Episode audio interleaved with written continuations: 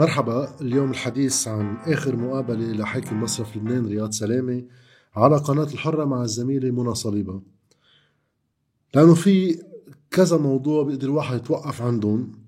رح احطهم تحت عنوان محاولة معرفة حاكم مصرف لبنان رياض سلامة عم يحكي مع مين؟ شو الغاية من هالمقابلة؟ عم يحكي مع الجمهور مع الناس أم عم يحكي مع القوى السياسية لغايات محددة؟ أغلب الظن عم بيحكي مع اثنين ولكن بهدف.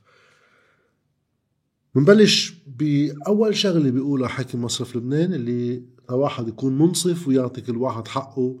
هون معه جزء من الحق وليس كل الحق بس في شيء صح باللي عم بينقال.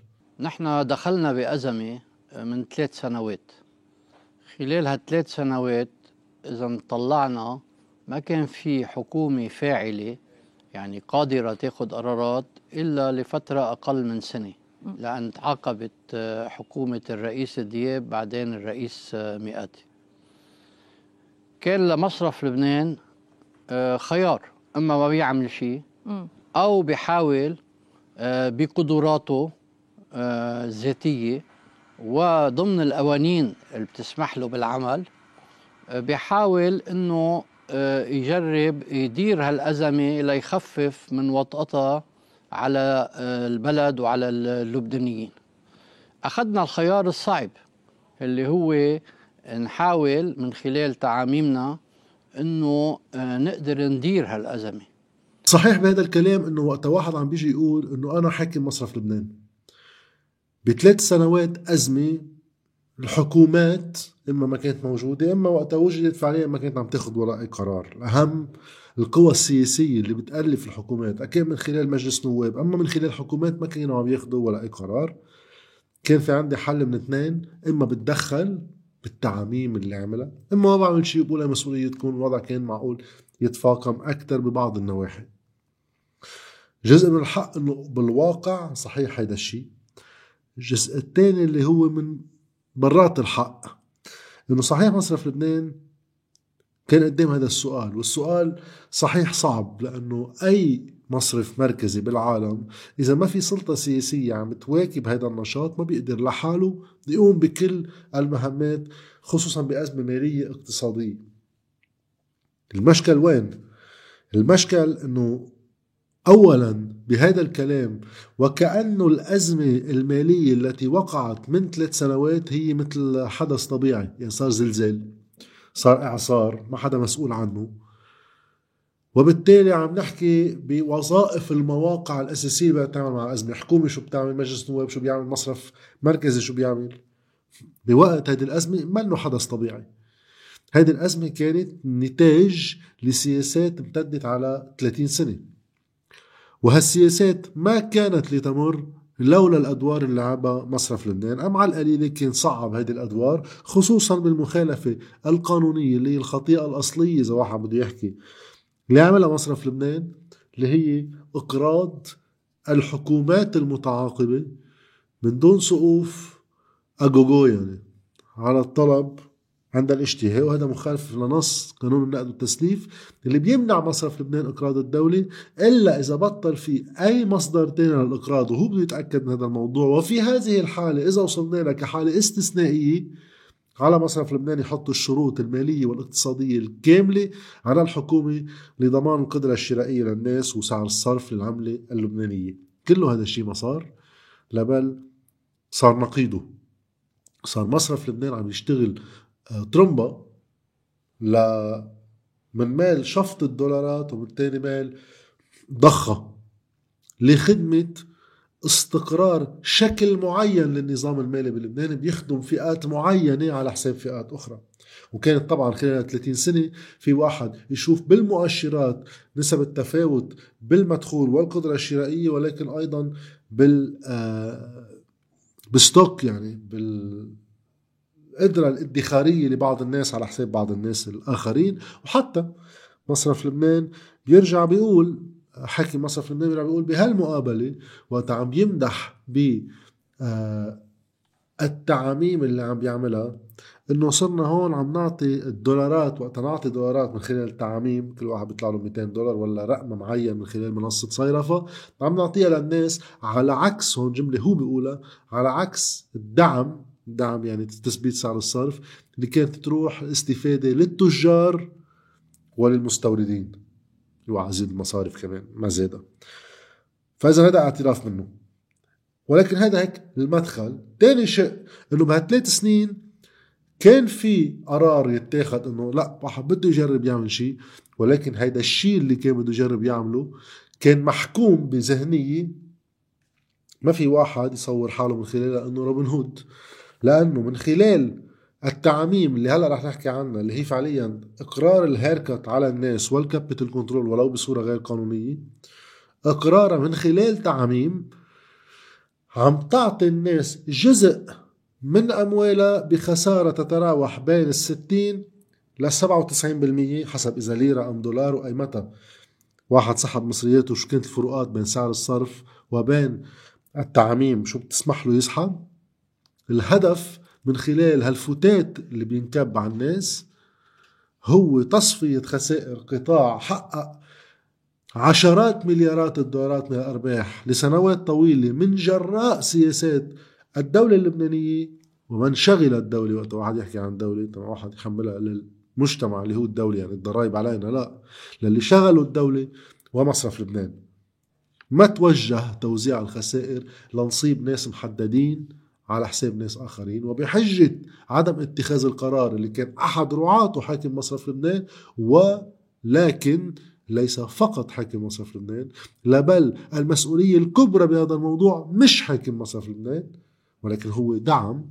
هي للقوى السياسية كلها سوا من خلال منع أي إجراء بين مزدوجين إصلاحي هادف خطط إصلاحية خطط مالية اقتصادية إنه توجه مين بيدفع شو ومين بنحميه بهيدي الحجة وليش بقول إنه مصرف لبنان شريك بهذا الموضوع؟ لأنه الديكلانشر تبع العملية كلها وقت إيش حكومة حسان دياب بعدت أول خطة هو إنه مصر حاكم مصرف لبنان رفض الخطة مع إنه المفروض مش عزوقه ثانيا رفض الاجتماع مع صندوق النقد بأول اجتماعين بين الحكومة ومصرف لبنان ما كان يروح وقتها راح عارض موقف الدولة اللبنانية اللي هو المفروض موظف فيها وخلق هالحجة اللي تدخل فيها رئيس لجنة مال والموازنة إبراهيم كنعان مع كافة الكتل النيابية إجماعا إنه لأنه في خلاف بين الدولة اللبنانية وبين موظف فيها نحن بدنا ندخل للمصالحة بإنه نطير الخطة.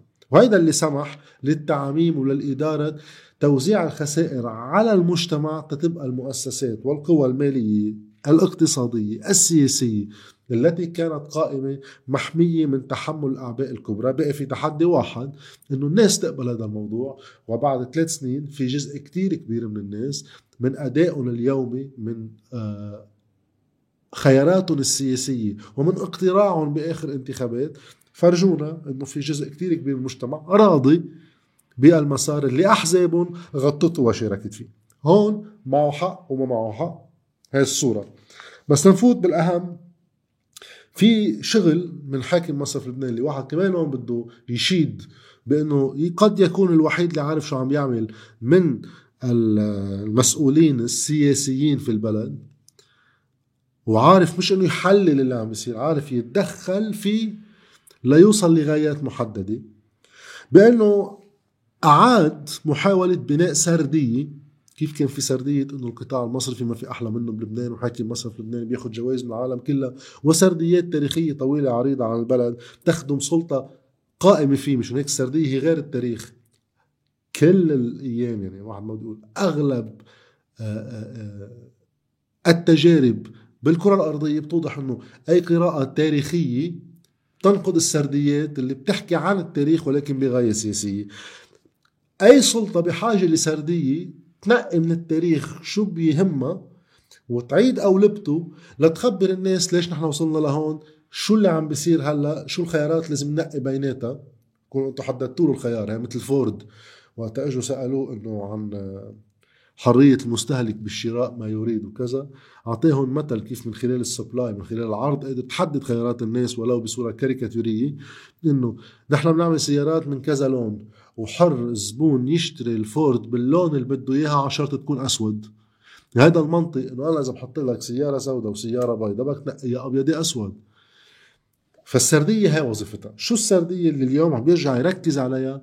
على طبقتين. الطبقة بما تقدم سابقا رح نعرض هلأ شو قال وطبقة من بعدها بنرجع بنعرض لوين نحن ولوين رايحين. أهم حدث صار هو التوقف عن الدفع عن السندات اللبنانية الخارجية اللي عزلت لبنان آه، بشكل كبير من الأسواق المالية وصعبت دخول الدولارات على لبنان. فصار هالبلد اللي هو مدولر واقتصاده مرتبط بالوضع قديش في سيولة بالدولار بالبلد صار عم بواجه أزمة اقتصادية ومالية. واجت غير عناصر كمان أذت لبنان إن كان آه، الكوفيد وقت اللي آه، أثر على الحركة الاقتصادية بالعالم كله. والدليل إنه صندوق النقد الدولي رجع دين كل الدول أموال ليقدروا يحسنوا وضعهم وضع البنوك المركزية تبعهم. إجا انفجار المرفأ كمان اللي أثر كثير على الثقة. اذا هالسرديه إنه الأزمة هي حدث طبيعي بال 2019 اللي خلاها تصير يعني صار زلزال هيك صار اعصار صار في عنا اخفل المصارف بطل ولا إنسان يقدر يوصل لمصرياته وبلش سعر الصرف يتداور هيدا لأنه صار في إعصار.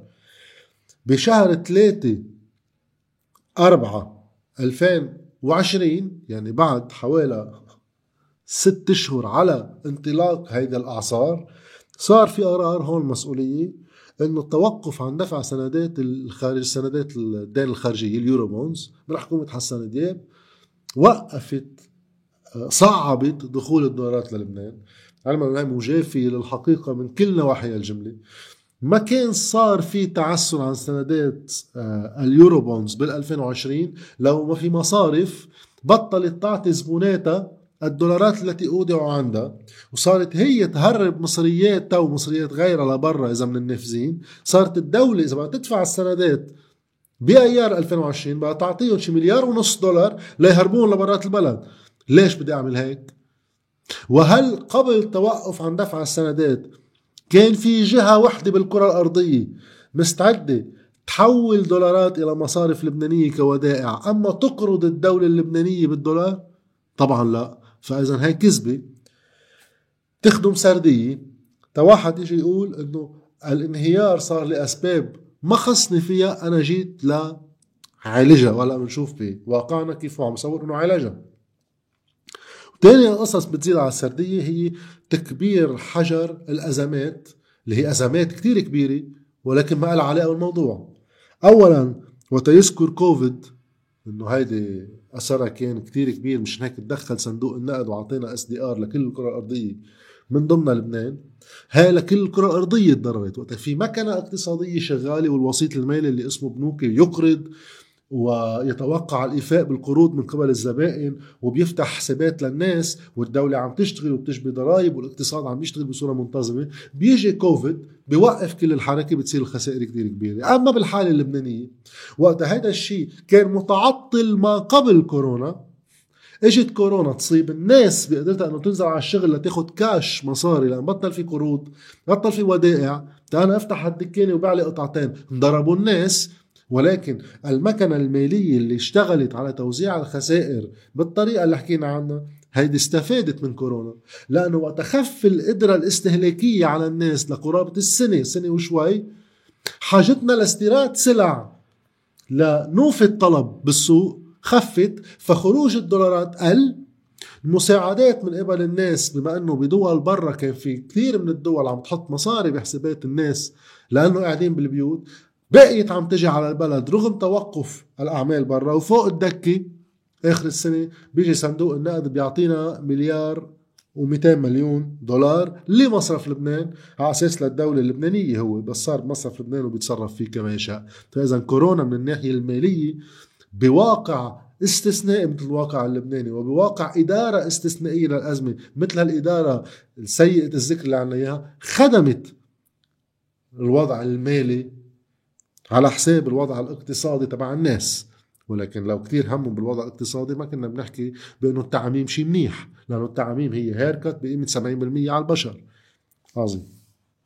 وآخر شغلة الانفجار. انفجار مرفأ بيروت إنه هيدا كمان مصيبة. لا شك الدمار اللي خلفه خلف أعباء بس خلينا نتذكر كمان شو فات دولارات ومساعدات على البلد من جراء هذا الانفجار. ولا صار في بعض الحالات اللي فيها فائض بالمساعدات صار حتى أيام المأكولات تتوزع على بيوت ناس ما خاصة بالموضوع يعني قاعدة وبيتها وما بها شيء بس صار في عنا فائض لا ضرر ولا إفادة. مش قد ما تصور لا بها ولا بها إلا بمفاعيلها على الناس اللي كانت كارثية في ناس اختربت بيوتها. أما على الواقع المالي الحركة اللي بتشوفها من فوق لكل الاقتصاد كان إلى حد ما مضبوط.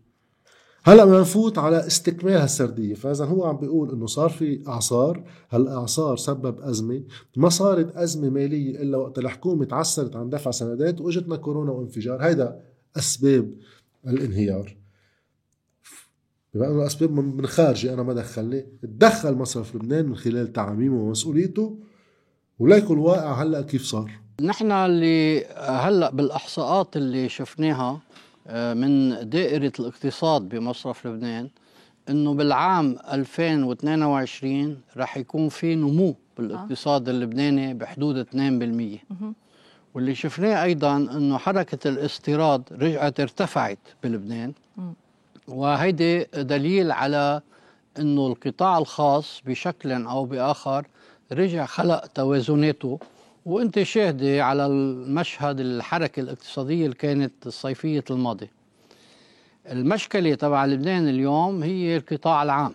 م. فالقطاع العام هو اللي آه، خالق تقل على آه، الاقتصاد تبع لبنان. وبتعرف المال أو الوضع المالي دائما نتيجة الوضع الاقتصادي. نعم. فاليوم القطاع العام هو اللي لازم يتعالج.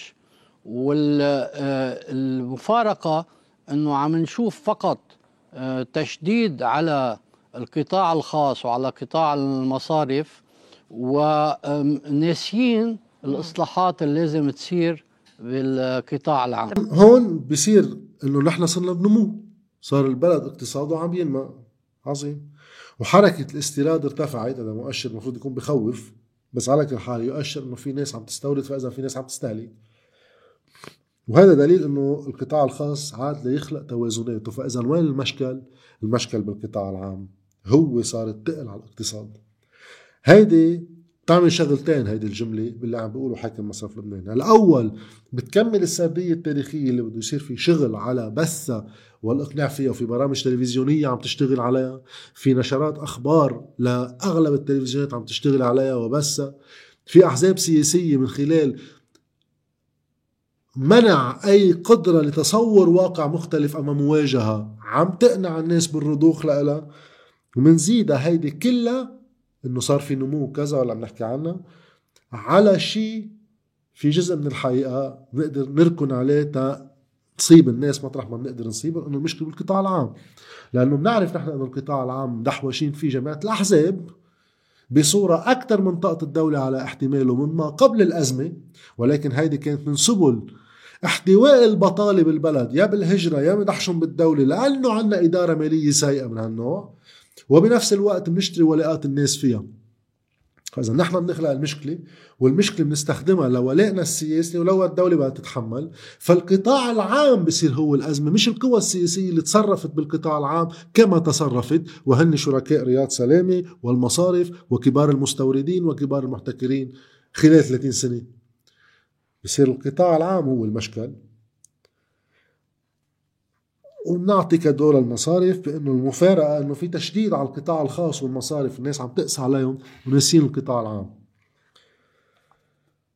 طبعا أول شيء بده واحد يبلش بقصة النمو تبع 2% هذه مضحكة شوي. أول شيء إدارة الأحصاء المركزي عادة هي بتخبرنا إذا في نمو ولا لا وهلأ الله أعلم إذا عم تشتغل أساسا مع وين صاروا معاشاتهم ثانيا الرقم اللي طلعوه مصرف لبنان النمو 2% إذا سلمنا جدل فيه علما ما بعرف كيف هن بيحسبوا النمو لأنه هون عملية طويلة عريضة. عادة بتصير للغش. من ما وقتها كانوا يقولوا لنا إنه حجم اقتصادنا 55 مليار ما كان هالقد لحديت اليوم. بس على كل حال خلينا نسلم بالرقم كما هو. ها 2% بس بنحب نذكر إنه هي صعود إذا سلمنا جدل فيه على انخفاض 70% بالسنتين الأخيرتين. ف 2% عظيمة. بس هو عم يجرب يقول إنه على الرغم من انهيار 70% صار في عنا مؤشرات عم توحي إنه في استقرار لبل الوضع عم يتحسن بدنا أول شيء نذكر حاكم مصرف لبنان إنه هو بالقطاع العام هو شخصيا وموظفي مصرف لبنان هذول كلهم قطاع عام. ولكن تواحد يقدر يجاوب مزبوط على قصة القطاع العام لأنه هون في إشكالية جدية وصحيحة ولكن توظيفها مش أنه يصير مشكل بالقطاع العام مش المشكل بالقطاع الخاص. في مشكل بإدارة البنية المالية الاقتصادية بكل البلد من القطاع العام للقطاع الخاص لخدمة قلة على حساب الجماعة وبنرجع هالجماعة هاي بناخد ولاءاتها بمخاوف طائفية ومن دول أخرى من لما بنكون نحن عملنا لهم الكف ورجعنا قلنا لكم تمام يرجع يجيكم كفوف تانيين تعالوا تنحميكم. ووزعنا أرباح وطمأنينة واللي بدكم إياه على قله بهذا البلد. هي بالقطاع العام والخاص وبمصرف لبنان كله نفس الشيء. خلينا نسمع هيدا المقطع اللي بيحكي فيه عن كيف مصرف لبنان ثبت القدرة الشرائية للقطاع العام. نحن بالتعميم 161 آه، ثبتنا القدرة الشرائية تبع القطاع العام لأن صار عم بياخد المعاش الموظف بالقطاع العام عم بياخده بالدولار على سعر صيرفة. هلأ الفرق رح يكون كبير. يعني آه، كانت قبل المعاشات بتساوي آه، تريليون و300 آه، مليون صارت تساوي 3 تريليون و300 مليون. يعني مصرف لبنان رح يضخ بثلاث أشهر الجايين. مع مفعول الرجعي اللي ان تاخروا رح يضخ 340 مليون دولار رح ينزلوا على السوق اولا بده واحد تيجاوب بصورة سريعة ومقتضبة. تثبيت القدرة الشرائية للقطاع العام هي كذبة بصورة مباشرة والدليل عليها رقمي بسيط. القدرة الشرائية لكل حدا بال 1005 معاشه يعني. تدهورت ب 1300% 13 مرة صار في غلاء أسعار على الناس.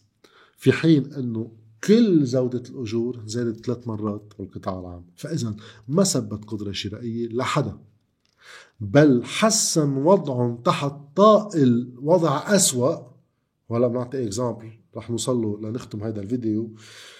آه، اضافي بيعمل نفس التكتيك فيه واللي هو تكتيك لبناني أصيل إنه الزباله بنكبها بوجه بيتك وعلى الطرقات وبالنهار يما بدنا نعمل محارق يما خليهم زبالة هيك تصير توصل الناس لمحل اعملوا شو ما كان يا خيي البنزين إما بيوقف إما بدك تدفع حقه 800 ألف ليرة للتنكي. أول فترة لا وما لا وكذا بتوقف الطوابير بعدين بيقولوا العالم قصة مش راكبة.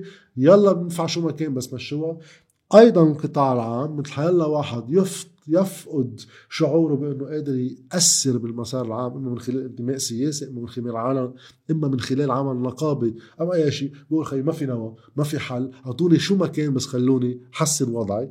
بفل شوي من الإدارة. فليكن هلأ بيروحوا بيموتوا بكرة بالبحر هن وهربانين من هون. بيهاجروا. ولا بيزيدوا البطالة ينضربوا. والباقيين نعطيهم هيك فتات بونبوني تطلع تقريبا 20% من الخسارة اللي حققوها بتشبه رقم ال haircut اللي محقق على بقية الناس. هن بيسكتوا وبيرجعوا عند أحزابهم لأنه هن أمنوا لهم إياها وشكرا دولة الرئيس وشكرا دولة الرئيس وشكرا معاليك وشكرا كذا. وبتكون الخسارة تحققت. فما فينا نبيع الناس إنه ثبتنا القدرة الشرائية. تنوصل على آخر شيء واحد حابب يسمعه لأنه بعد في واحد يشير إلى حديثه لحاكم مصرف لبنان إنه الموجودات الخارجية 10 مليار دولار. بتقول له منى صليبة زميلتنا قصدك الاحتياطي الإلزامي. قال لا لا الموجودات الخارجية. ليش تغير اسمه الصبي؟ كنا مسميينه شيء غيرنا له اسمه للصبي. ليش؟ لأنه فعليا كذبة الاحتياطي الإلزامي اللي عامل عنا شي أربع خمس فيديوهات من سنة ونص إنه هيدي كذبة بيستخدموها لغايات أخرى. اللي هي 15% أما 14 حولوها على الودائع بالدولار. إذا الودائع بالدولار اليوم 100 مليار دولار. خلينا نقول شو ما كان 90 مليار. ساعتها ال 15% تندوي الأرقام بدها تكون بين ال 13 لل 15 مليار دولار. هاي ممنوع يدق فيها مصرف لبنان. ليش؟ لأن المودعين. طيب وقتها هو يقول إنه بعد باقي عنده 10 مليار دولار ما في يسميها احتياط الزامي فضيحة.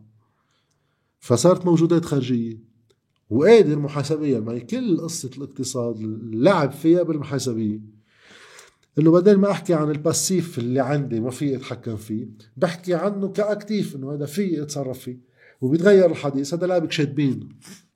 بس خلاص الحديث كسبت الاحتياطي الإلزامي. مصرف لبنان اليوم اجى لنا صار اسمه موجودات أخرى. فهيدي الحمد لله تخطيناها من بعد ما انضرب. بس هون نذكروا كمان نوابنا ووزرائنا وأحزابنا ورؤساء أحزابنا كانوا يقعدوا يفلقوا ربنا بالإحتياط الإلزامي وعلى الأرجح نصهم ما عارفين عن شو عم بيحكوا. هلأ بطل حدا يحكي بالموضوع. يطلعوا. وين النواب هلا رح نحكي بالآخر على كل حال.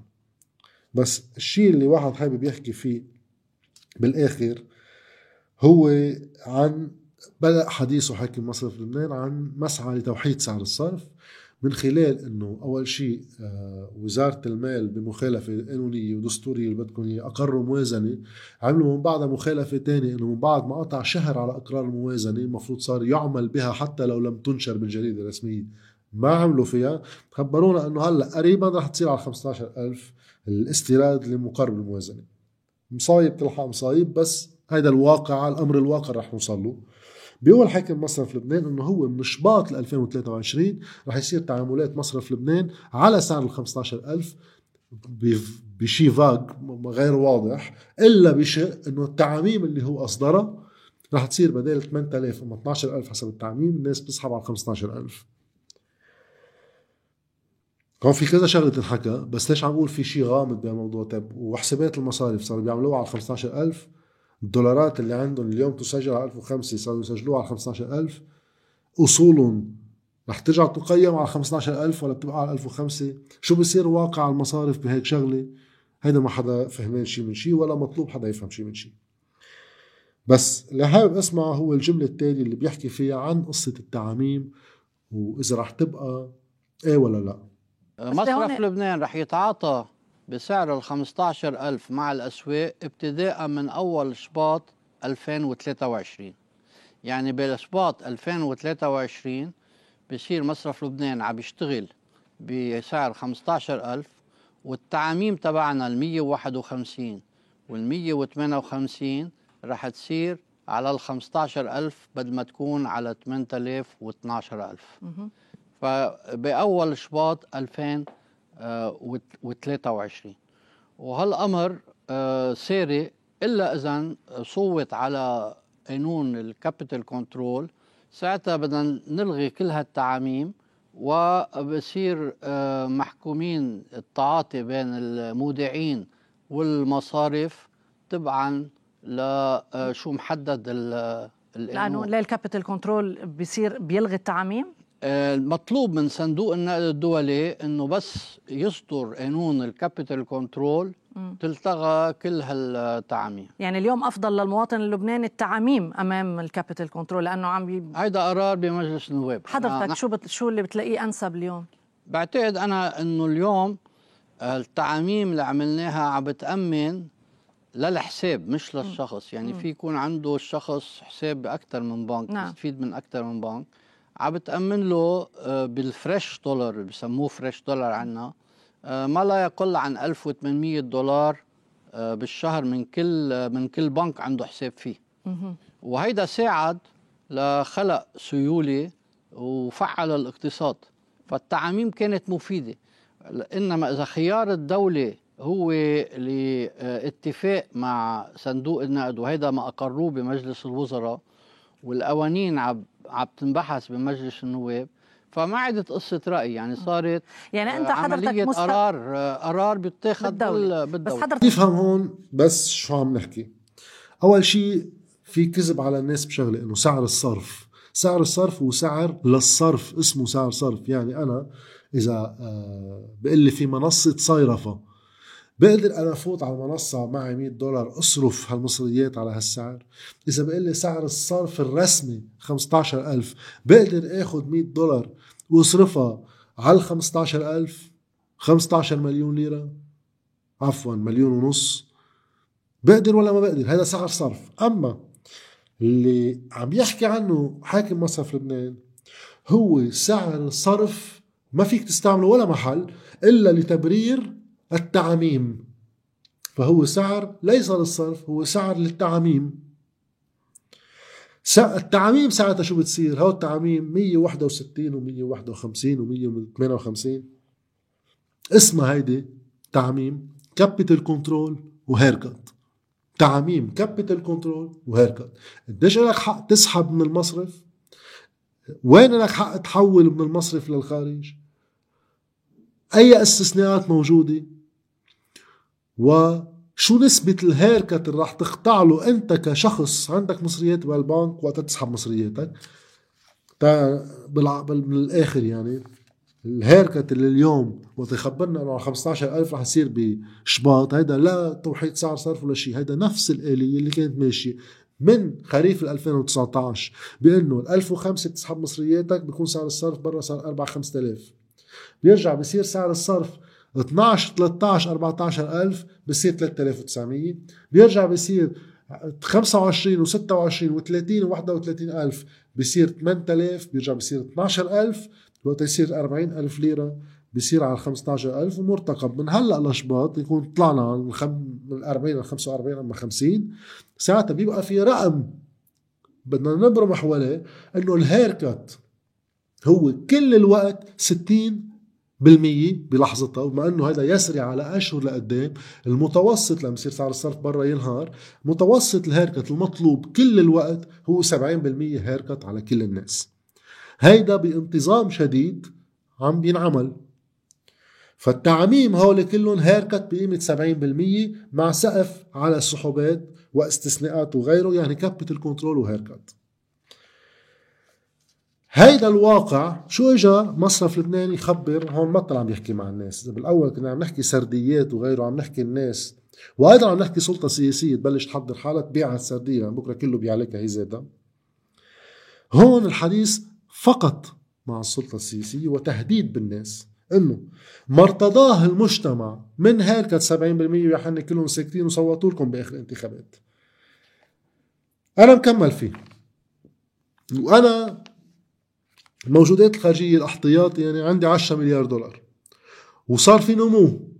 وقدرتي على إني أحمي دولاراتي دائمة. وحتى الدولارات اللي بدفعها للناس وتتروح تاخذ ودائعها وصيرفها وكذا ما عم دق بالأحتياط عم بتدخل فعليا بالسوق واشتري دولارات.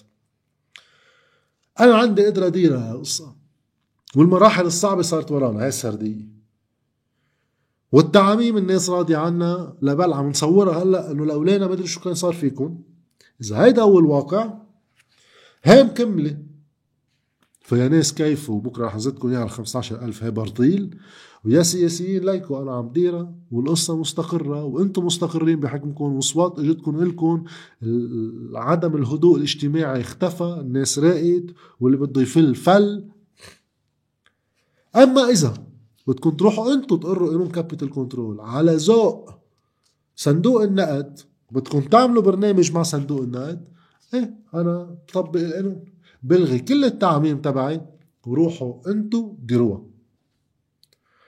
بما إنه هو عارف عم مين مع مين عم يحكي وإنه ثلاث ارباعهم يعني الواحد يحكي. ما بيعرف ما بيعرف اليورو بوند من اليورو. عم بيزيد حاجته عندهم. إنه ولا دايرة. بدكم لا أنا بسحب حالي روحوا تدبروا. فهذا التفاوض هون عم بيعمله هو مع السلطة السياسية القائمة. في ناس قد تقول إنه هيدا الخطاب هون في ناس بتقول هذا قانون. إيه هو شو عم بيعمل غلط؟ هو احترام القانون. أوكي هذا اللي بعده مقتنع هيك خليه مقتنع هيك. أما اللي مقتنع إنه في شيء بالسياسة عم ينشغل من خلال هذا الحديث ومن خلال كل هالتعاميم وكله في وحده من اثنين. إما قول بعض الناس إنه عم بيعزز الحاجة له من قبل السلطة السياسية وعم بيقول لهم الوضع ماشي وصار عندنا نمو وغيره. فإذا تيبقى بحكميه مصرف لبنان وقت تنتهي ولايته بنهاية حزيران؟ أنا شخصيا أستبعد بتحليل ما حدا بيعرف. لأنه بموازين القوى المحلية أستبعد انه يكون في قدرة إلا تحت وقع شيء كتير كبير إنه بصورة هيك آه، رايقة يتمدد لشخص مثل رياض سلامه من دون ما يحملوا الأطراف اللي رح يمددوا له اكلاف سياسية عالية. فهذا الشيء تقله صعب. فإذا شو بيبقى؟ إذا هو ما بده يمدد. أما على القليل بيعرف إنه ما في قدرة على إنه يبقى بحكمية مصرف لبنان. تقديري إنه بهالحالة هيدي تفاوض بده يصير بالأشهر القادمة على السيف اكزيت كيف أنا بقدر أخرج من مصرف لبنان امنكم استقرار بهالأدوات اللي عم بعملها اللي ما في حدا غيري أم قدي بيقدر يعملها؟ إذا عم نحكي تركيبه شاتبين يعني لو حكمية مصرف لبنان بأدوار طبيعية لمصرف مركزي ولحاكم مصرف مركزي هذا في كتير ناس مفروض تقدر. أما إذا في تركيبة شاتبين بدك حدا يفهم اللعبة وعندهم الريزو نتورك تبع من الصرافين لبعض حاملي الأدوات المالية في الداخل وفي الخارج وجزء الأكبر من المصارف تكون راضية على التعامل معه لأنه بيعرفوا شو المخاطر اللي معه يحملوها معه. هيدي بيأمنها رياض سلامه بشخصه. أما بإدارة المرحلة التي ستليه ولو مش هو بيكون بحكمية مصرف لبنان مقابل سيف أكزيت من المصرف المركزي من دون كثير محاكمات من دون شوشرات ومن دون خطر على استقرار عيشه. هون تنحكي ونختم. إذا هذا الواقع هذا اللي بيرجعنا على الحديث اللي كنا نحكيه وقت الانتخابات وما قبل الانتخابات وهالمرة مش بس ينطبق على قوى السلطة التقليدية كلها سوا ولكن أيضا على التغييريين. كيف واحد قدام هذا الواقع كله من التعاميم للسرديات لتوزيع الخسائر لا آه، شو بيعطي الدولة وشو ما بيعطي. أي متى بيشتري دولارات من السوق أي متى بيحط ليرات لبنانية. تدهور سعر الصرف. كل هذا الواقع كيف السلطة السياسية تعاملت معه. إما بدعمه وتخطيطه في نحكي عن نجيب مئاتي ونبيه بري إما بأنه نسبه بس ما نعمل شيء لنغيره أما نغير الأدوات اللي بإيده يعني حزب الله وتيار وطني حر وغيره. ولا بحكي وين بيقدر الواحد يغير الادوات اللي بإيده. أما نص على نص بس فعليا أنا تحت غطائه كل الباقي. بنسبه شوي لرياض سليم بس المشكل مش برياض سليم بس انبنى المشكل برياض سليم بس نحن ما بنعمل شيء. طيب وقتها في قوى سياسية بالمجالس النيابية السابقة والحالية لليوم ما بيفكروا يطلعوا أي قانون يعملوا معركتهم على أساسه يعملوا تحالفاتهم على أساسه وخصوماتهم السياسية على أساسه. بكيفية إدارة الأزمة المالية بتوزيع الخسائر بسعر الصرف بال capital control بإعادة هيكلة المصارف بكل هالمشهدية انطلاقا من وجهة نظر لمحاولة احتواء الأزمة ومعالجتها أنت خبرني شو ما بدك سب رياض سلام من هلأ ل 30 سنة أنت بحاجة لرياض سلام أنت منك كفو أصلا تدير هيك شغلة هو عم بديرها. فبيقعد يخبرنا أخبار على التلفزيون بس بالواقع ما بيأثر بشيء فهذا يقعد ينق وبيجمع شوية جمهور في الثاني اللي بيسب رياض سلامة بصورة أعنف. هون فينا نحكي عن هذا التدقيق الجنائي وبنرفع عليه دعوة مدري وين وكذا. هي حد الدعوة تبعك. انت صياغة تحالفاتك انتخاباتك كل موازين بدك تجمعها المفروض تكون محكومة بشيء إذا معتبر إنه هذا فعليا عم بيهجر الناس عم يسرق الناس أخذ ودائع الناس اللي بدك إياه تتهمه اتهمه. هيدا كيف بتديرها أنت العملية؟ من خلال سلم القوانين إما خطة مالية إما شيء أقل يا خيي وقت انت تكون بحكومة عندك أكترية بقلبها انت وبعض الحلفاء اللي قبلانين يمشوا بهذا المحل مثل وقت حكومة حسان دياب. يا خيي مش قادر تشيله رياض سلامة؟ بتقول لحين انتهاء الدعاوى اللي هي عليه لأنه فيها تهم اختلاس ومدري شو. من كف إيده بيبقى المجلس المركزي مجتمعا عم بدير المصرف المركزي من هلأ ليكونوا خلصوا الدعاوى. أما بنقدر نقول يطلع يقول مجلس نواب خيي الأحتياطي اللي بالعملات الأجنبية. ممنوع صرف أي ليرة منهم إلا بناء على قانون مجلس نواب تيصير في رقابة على العملية. أما بيقول كابيتال كنترول بيصدر من ثلاث سنين. أما بيقول إعادة هيكلة المصارف هيدا شكلها. مش بلزم رياض سلامة هو يحضر لي كيف شكلها بده يصير. أما وأما وأما في واحد يقطع على وقت الدعم على وقت كيف تعمل موازناتك أنت. مش مثل هيدي آه، ورقة رولوت ولات اللي اقرها مجلس نواب من ثلاث شهرين. وقت ما تعمل هو كلهم وتقعد تسب رياض سلامة خفف لنا مسبات. هيدا للاستهلاك الشعبي. وهون بصير السؤال لكل مجلس النواب ما حدا بعد لاقى في سبب لاستدعاء وزراء مالية على لجنة تحقيق برلماني مش طحنك باللجنة النيابية تنعمل عرضات. اللجنة النيابية هي لا شيء بالمعنى التشريعي هي تمهيدية. حتى بالمعنى المحاسبة أكثر شيء بيقدروا يعملوا محاسبة أم رقابة تمهيدية. ما بتصير جدية غير ما تروح على الهيئة العامة بلجنة تحقيق برلماني بصير عندها صفة إنها تقدر تحولك بناء عليها للمدعي العام. بصير عندها صفة إنه تنزع الثقة عن الحكومة أو عن وزير محدد. ونعمل تحقيق. طيب. لا نواب إبراهيم تنعان والتيار الوطني الحر. لا نواب ستريدا جعجع والقوات اللبنانية. لا نواب علي عمار ومحمد رعد وحزب الله. ولا نواب آه، الكتائب وسامي جميل. ولا نواب التغيير 13 ولا نواب الاشتراكي. ولا نواب حدا. بهيدا المجلس من بري لجملاط فكر إنه بدل ما بس نروح على المحاسبة وإذا بدنا نروح على المحاسبة فينا نستدعي ناس فينا نشيل فينا نحط فينا نحول على القضاء. وما تقتصر القصة على قصة محاسبة لأنه هيدي تاني خدعة. إنه نحن ما بنقدم أي اقتراح لمعالجة المشكل بس بدنا نحاسب اللي وصلنا لهون. خيبك تحاسبه بلش بإنك أنت تكوع عن المسار اللي فارضه علي من خلال تشريعات وقوانين وتحالفات. ما فيك أنت تخبرني إنه أنا بدي بس هوديك ما بدهم بس لأنه متفقين على قضايا إقليمية كله هذا طحنك فهذا كله الغطاء هو لأي سياق أساسي. السياق الأساسي اللي هو كنا نحكيه من وقت الانتخابات لليوم إنه الخسائر الحقيقية بفترة انهيار من هيدا النوع ليست فقط في الودائع بل آخر شيء الودائع. ليست فقط في القدرة الشرائية بل قبل آخر شيء القدرة الشرائية هو ما سينتج عن هيدي العوامل من هجرة إغلاق مؤسسات خاصة وعامة فقدان القدرة أن الدولة يكون عندها أي إدارة أي أمن أي مستشفيات أي مدارس. تراجع بالمستوى التعليمي تراجع بكل شيء. هيدي أكلاف الأزمة اللي رح ندفع حقها على 30 سنة لأن هيدي بتاخد عقود لتتكون. أكان الرأسمال الفعلي أكان الرأسمال البشري التعليم الفكري أكان البنى التحتية اللي بتخلي قدرة اقتصادية إنه يرجع يصير في نمو. هيدا كله هو الخسارة وتمديد أمد الأزمة لعشر سنين و15 سنة على طريقة تعميم رياض سلامة كرمال تنصفي الخسائر على حساب ناس غيرنا ونترك التوازن السياسي غير ممس فيه.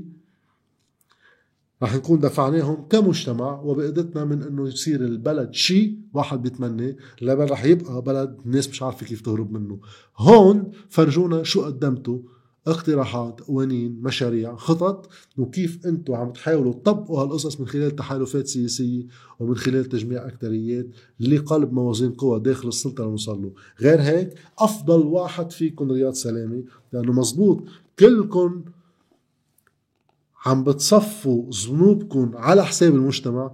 بس على القليلة واحد بيحترم خصم عارف شو عم بيعمل مش قرطة حمير مش عارفين كيف بس يستغلوا كل الأزمة ليبقوا بمواقعهم ويسلموا الإدارة الفعلية اللي هي بدها شوية مخ ولو إدارة سيئة لو إدارة سلبية لحدا هو بياخد القرار ووقتا ننحشر نحن بالسياسة بنروح نسبه.